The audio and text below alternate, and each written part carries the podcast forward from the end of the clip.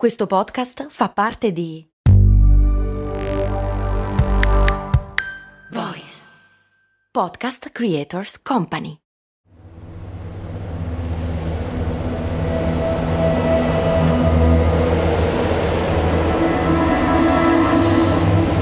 Il vento scende impetuoso giù per la parete di roccia, impedendoci di tenere gli occhi aperti.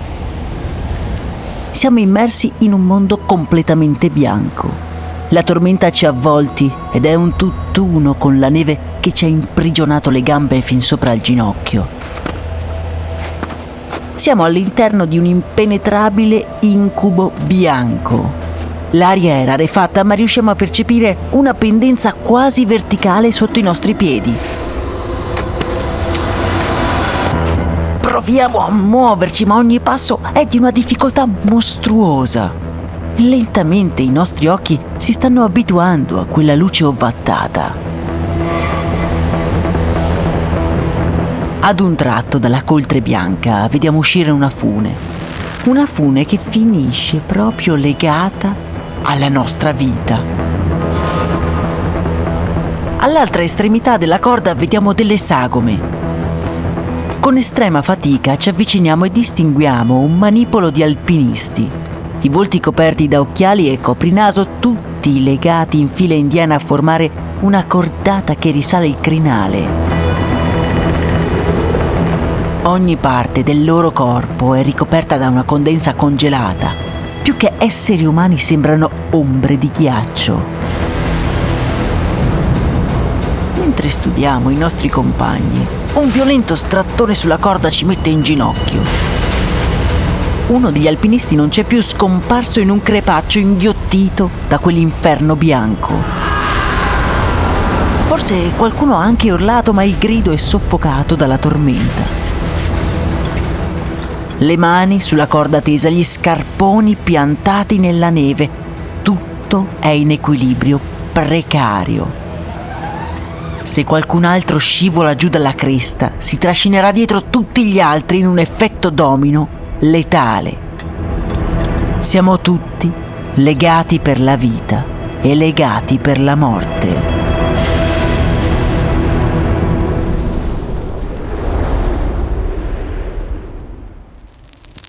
Max Corona, che sarei io, presenta Storie di Brand, un entusiasmante viaggio back in the future alla scoperta delle storie che si nascondono dietro i marchi più famosi.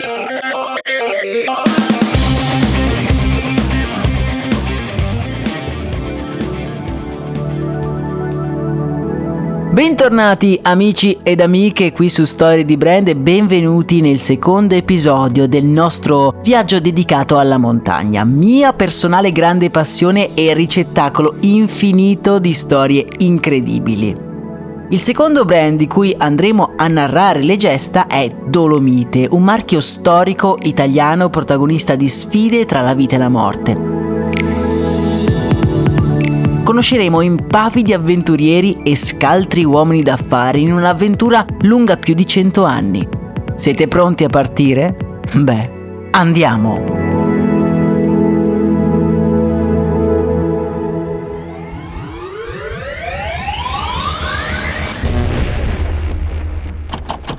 «1917. Catena della Gazzuoi, Veneto, fronte occidentale».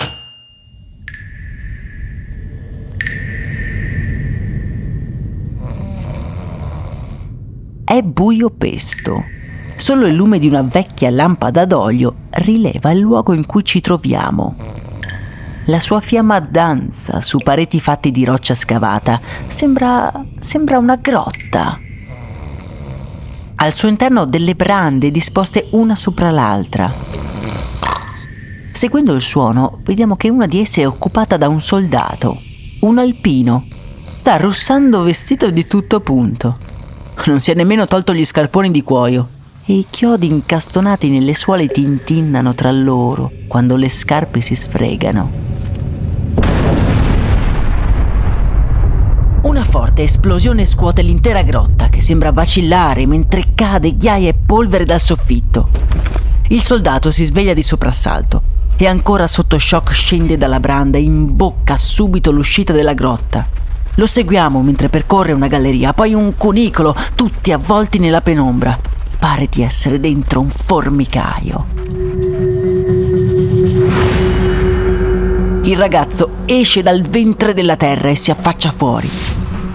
La galleria sbuca sullo strapiombo di roccia, le cime aguzze delle Dolomiti spiccano nel cielo azzurro. Quel panorama idilliaco però nasconde un terribile segreto. È la prima guerra mondiale, italiani e austriaci infestano la montagna e crivellano a suon di mine e colpi di mortaio.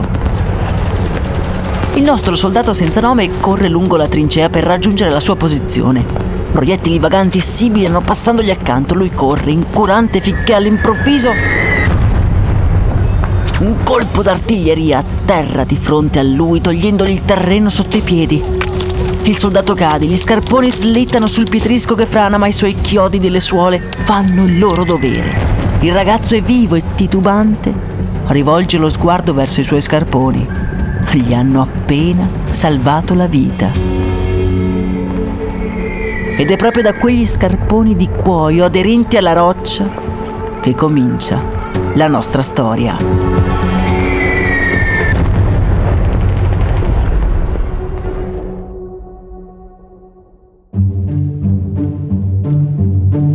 Gli scarponi ai piedi di quel ragazzo portano la firma di un artigiano di Montebelluna, provincia di Treviso. Il suo nome è Giuseppe Garbuio. Giuseppe è appena un ragazzo quando nel 1897 decide di aprire una piccola bottega da calzolaio. A 17 anni è davvero giovane e mentre apre per la prima volta la porta del suo negozio, mille emozioni si affollano nella sua mente. L'eccitazione di un nuovo inizio si mischia alla paura per una sfida che sente più grande di lui. L'insegna recita così: Fabbrica Scarpe Montello. È l'inizio della sua grande scalata. Come per tutte le scalate, non mancano i passaggi difficili e pericolosi. La piccola azienda scavalla il secolo e fa giusto in tempo ad avere i suoi primi successi che scoppia la prima guerra mondiale.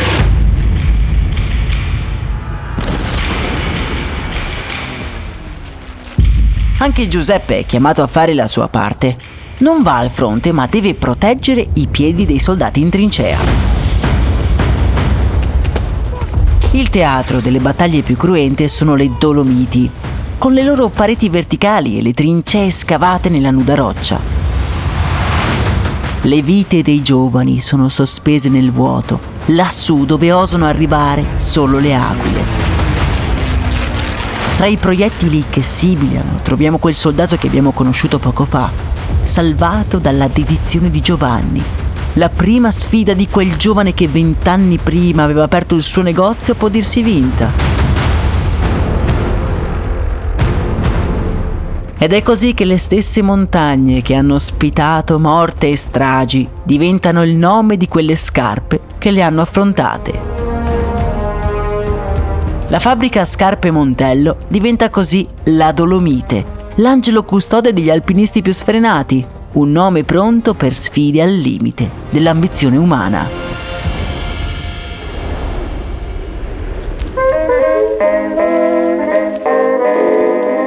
A guerra finita la montagna non è più vista con paura, ma come un luogo dove divertirsi e respirare aria pura per corroborare lo spirito. Negli anni venti la Dolomite dà voce alla sua vocazione e comincia a produrre scarponi per scalare avendo un occhio di riguardo anche per un'altra attività che sta cominciando a muovere i suoi primi passi. Sempre più persone si cimentano in uno sport che prevede due lunghe tavole di legno e un pendio innevato. In Italia è arrivato lo sci.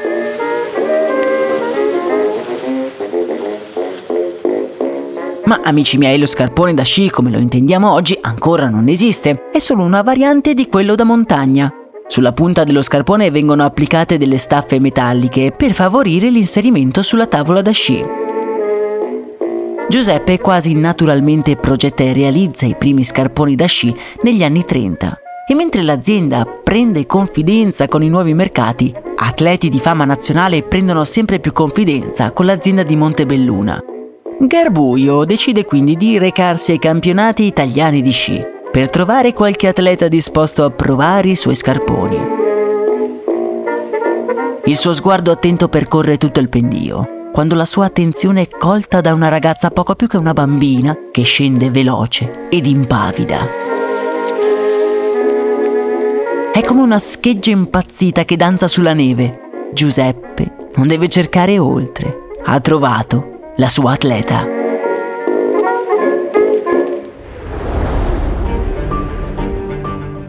Il giorno prima della competizione, lei scende per fare un giro di prova e lui, Giuseppe, l'aspetta in fondo alla pista. Allora, come sono? Ganzi! Spero tanto di arrivare a medaglia. Confida la giovane a Giuseppe. La medaglia lei, amici miei, la vincerà e a solo 14 anni sarà la prima di 37 totali vinte tra competizioni nazionali e mondiali.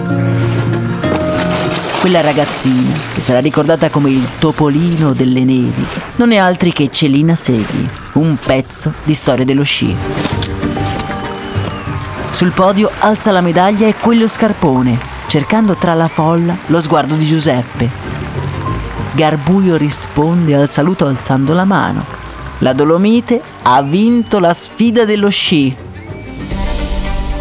Da quando ho aperto l'azienda a 17 anni ne ha fatta di strada ma purtroppo il nostro protagonista non può dormire sonni tranquilli. Siamo alla fine degli anni 30 e l'ombra di una nuova guerra è alle porte.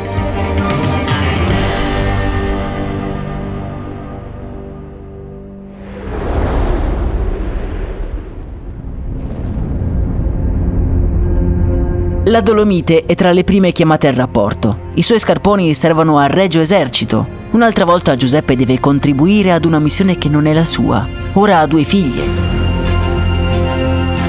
Entrambe passano le giornate a guardare fuori dalla finestra del laboratorio di Montebelluna. I loro fidanzati sono andati al fronte. Le loro gambe avanzano stanche nel deserto libico, con ai piedi quelle scarpe che ormai è l'unico legame con quel posto che chiamano casa. Una delle due figlie, Elda, si sposa proprio durante la guerra. Possiamo dire in smart, ovvero a distanza, con Giovanni Munari, un bersagliere in Africa. Giovanni sopravvive al deserto e agli inglesi, riuscendo a tornare in patria nel 1943, ad affiancare il suocero Giuseppe, ormai più che sessantenne, e a prendere le redini della società. A guerra finita ci saranno altre sfide e un paese da ricostruire. L'Italia, reduce dalla seconda guerra mondiale, è dilaniata. Tra palazzi martoriati, povertà e disperazione, la Repubblica appena nata deve trovare un nuovo sogno agli italiani, qualcosa in cui credere, qualcosa in cui avere fiducia. E quale sogno migliore, dunque, di un'eroica scalata? Per celebrare la gloria del nostro paese venne scelta la seconda vetta più alta del pianeta, ben più difficile dell'Everest e cimitero di tutti gli impavidi che ci hanno provato. La grandezza del popolo italico si misurerà sulle pendici del K2.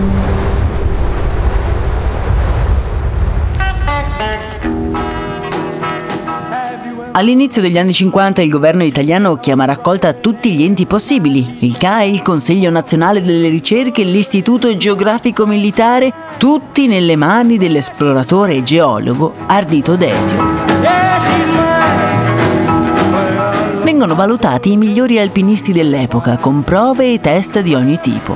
Sono i migliori, sulle loro spalle c'è il prestigio di un'intera nazione e ai materiali viene riservato lo stesso trattamento. La Dolomite viene incaricata di realizzare gli scarponi che equipaggeranno la spedizione.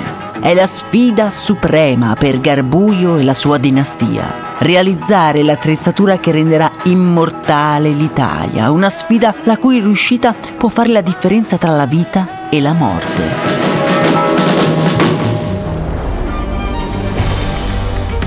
Sono mesi estenuanti per Munari, il genero di Garbuio e il suo team di progettisti e designer. Non immaginatevi i corrieri espresso che consegnano e riportano indietro in giornate i prototipi. I progettisti devono andare di persona con gli alpinisti, lasciarli testare lo scarpone in montagna e poi valutare assieme a loro eventuali cambiamenti. Si va sul Monte Bianco e sul Monte Rosa, si sale e si scende, si risale e si riscende. È una corsa contro il tempo, tutto deve essere perfetto. Giovanni deve subire pressioni di ogni tipo percepisce l'imperativo che aleggia attorno alla sua spedizione. È vietato fallire, salire fino in cima, ad ogni costo.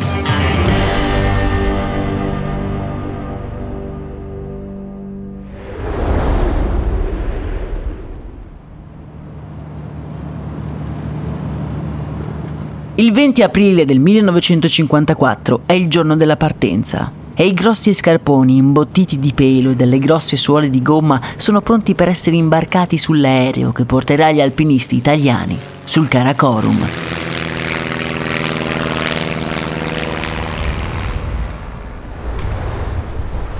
Chiusi in grosse scatole di legno gli scarponi Dolomite seguono la carovana di alpinisti per tutti gli 80 chilometri lungo le lingue di ghiaccio, alle pendici di quella montagna irraggiungibile le scatole vengono aperte e gli esploratori italiani estraggono gli scarponi per mettersi ai piedi. È un incontro storico, la Dolomite italiana sulle pendici dell'Himalaya. Due rocce così diverse ma che nascondono entrambe lo stesso desiderio di sfida verso l'obiettivo comune, arrivare sempre più in alto.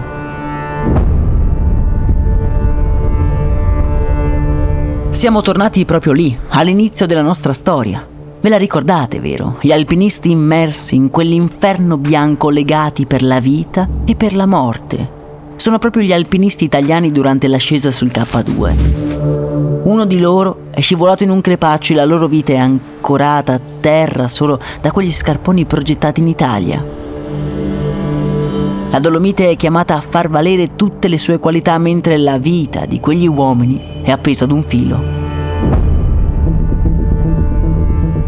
Si trovano a più di 6.000 metri di altitudine, in mezzo ad una tormenta. La suola fa presa sulla neve ghiacciata e la scarpa regge bene. Piano piano tirano sulla corda di canapa e riportano su il loro compagno caduto. È salvo. Ma nessuno gioisce mancano le forze, hanno ancora una missione da compiere.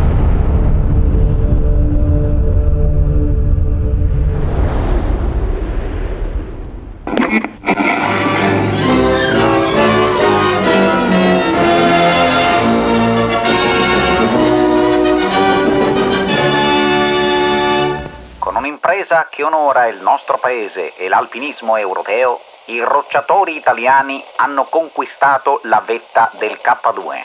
Il 31 luglio 1954 alle 6 di sera, due uomini e quattro scarponi dolomite arrivano in cima al K2, la montagna maledetta. Un messaggio della radio da campo annuncia il successo. Su quella cima, fino ad allora mai solcata da una suola, Dolomite identifica una nazione intera un brand che porta una bandiera, la prima a sventolare sulla vetta del K2, il tricolore.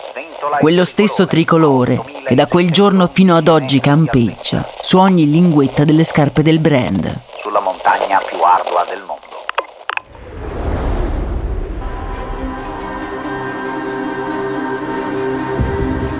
Quel che è accaduto su quella montagna si porterà dietro amari retroscena soprattutto tra chi è arrivato in cima e chi è rimasto indietro. L'uomo è fallibile e un'impresa titanica che non ammette errori è finita col portarsi dietro l'astio e l'incomprensione dei suoi eroi. Ciò che non ha colpa, ma solo il merito di aver compiuto un'impresa, è l'azienda veneta diretta da Giovanni Munari, il genero di quel garbuio che a 17 anni aveva aperto il suo primo negozio. La sfida dell'alta montagna può dirsi quindi compiuta.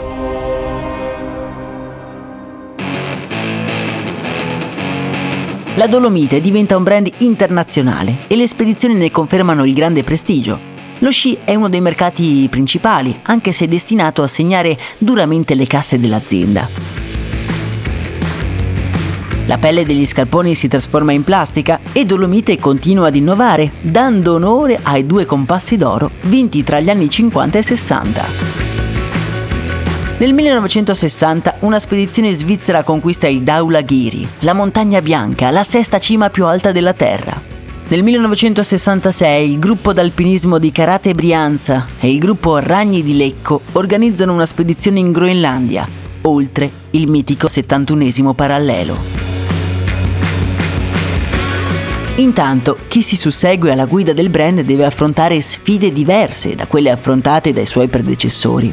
Il mercato è sempre più competitivo e le spedizioni estreme non richiamano più l'attenzione del grande pubblico.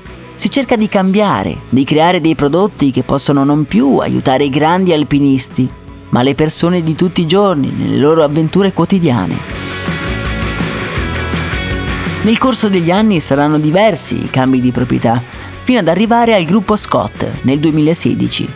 Oggi quindi Dolomite si trova ad affrontare altre sfide, diverse da quelle che hanno spinto il giovane Giovanni ad aprire l'azienda a soli 17 anni. Sono sfide legate all'ambiente e a quella natura che da sempre hanno cercato di domare e ora è arrivato il momento di preservare.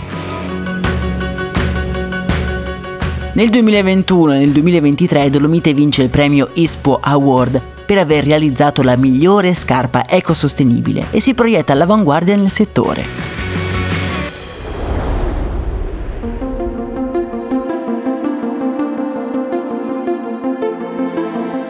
Le grandi imprese come quella del K2 mi hanno sempre affascinato e rivivere la storia dietro le scarpe che hanno condotto le prime persone su quella vetta inespugnabile, beh devo dire che mi ha emozionato. Dolomite, vi ricordo, è la seconda tappa della nostra serie dedicata al connubio tra brand e montagna. Troverete una playlist completa nella descrizione di questo episodio. Ringraziandovi per l'ascolto, io vi do appuntamento ad un prossimo episodio. Io sono Max Corona e questo è Storie di Brand.